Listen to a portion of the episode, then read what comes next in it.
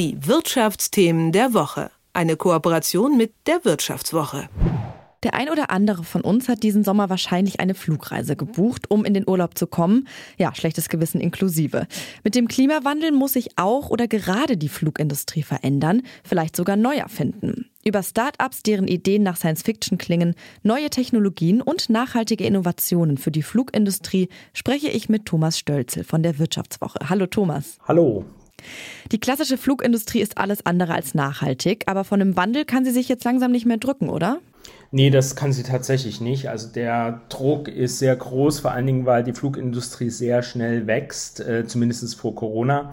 Und sag mal, die Einsparungen, die doch enorm sind, äh, gewesen sind in den letzten Jahrzehnten, einfach durch das Wachstum wieder weggemacht wurden. Und äh, daher äh, steigt einfach in der Flugindustrie unterm Strich äh, der äh, CO2-Ausstoß. Und hinzu kommen natürlich äh, nicht CO2-Effekte wie Kondensstreifen, die durchaus nochmal doppelt so schlimm sein können in bestimmten Fällen.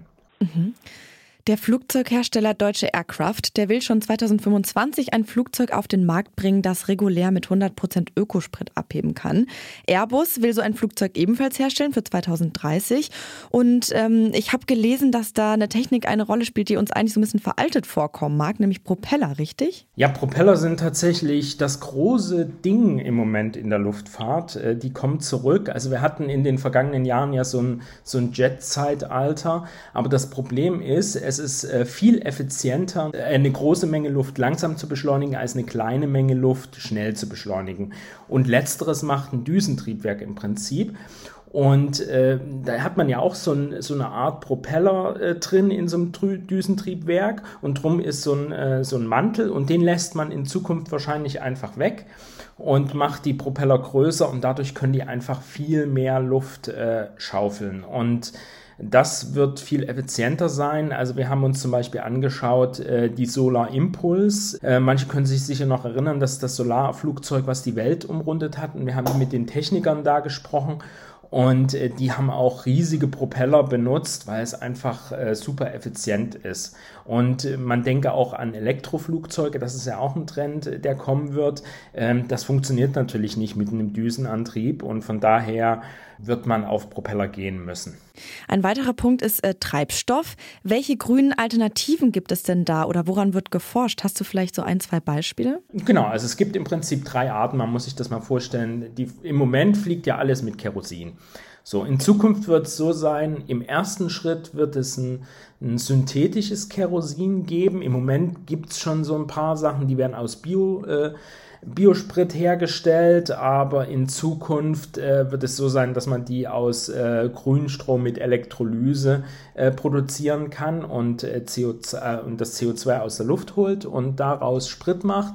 Das wird vor allen Dingen für Langstreckenflüge in Zukunft interessant sein. Auf der Mittelstrecke wird sich wahrscheinlich, äh, wie es im Moment aussieht, Wasserstoff durchsetzen. Wasserstoff hat äh, zwar den Vorteil, es ist super leicht, also man kann mit äh, ganz geringem Gewicht äh, das Flugzeug äh, betanken und äh, große Strecken zurücklegen. Problem ist, Wasserstoff hat ein sehr großes Volumen und das bedeutet, man äh, man kann das Zeug nicht mehr in den Tragflächen unterbringen, sondern muss es, äh, muss es im Passagierraum einbauen an irgendwelchen Stellen, wahrscheinlich hinten in der Kabine.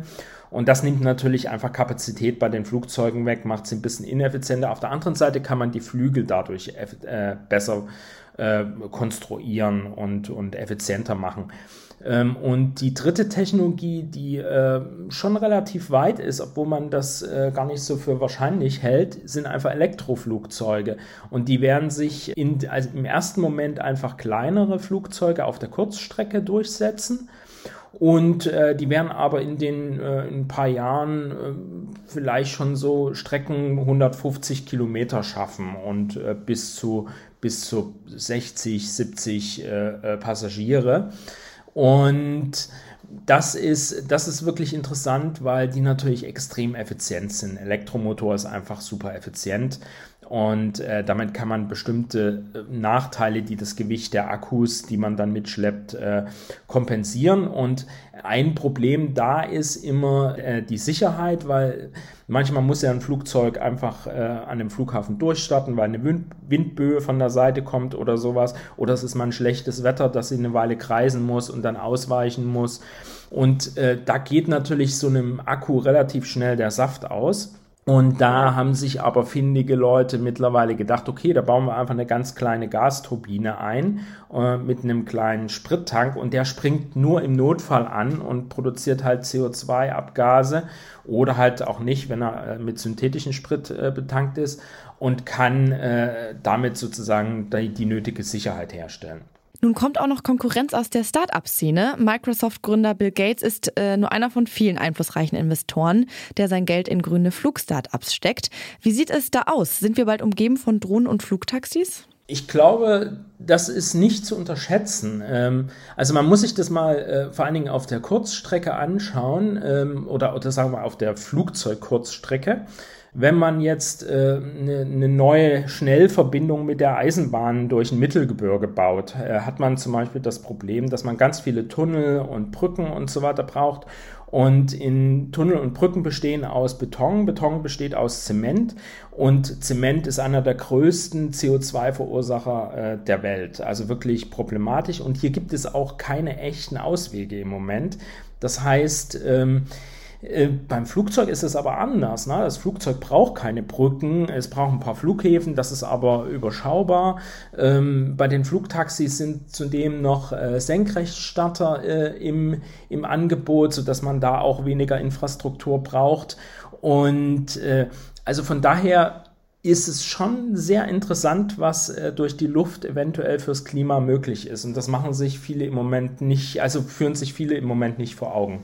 Thomas Stölzel von der Wirtschaftswoche hat mit mir über innovative, nachhaltige Technologien der Flugindustrie gesprochen. Vielen Dank für deine Zeit. Ich danke. Die Wirtschaftsthemen der Woche. Eine Kooperation mit der Wirtschaftswoche.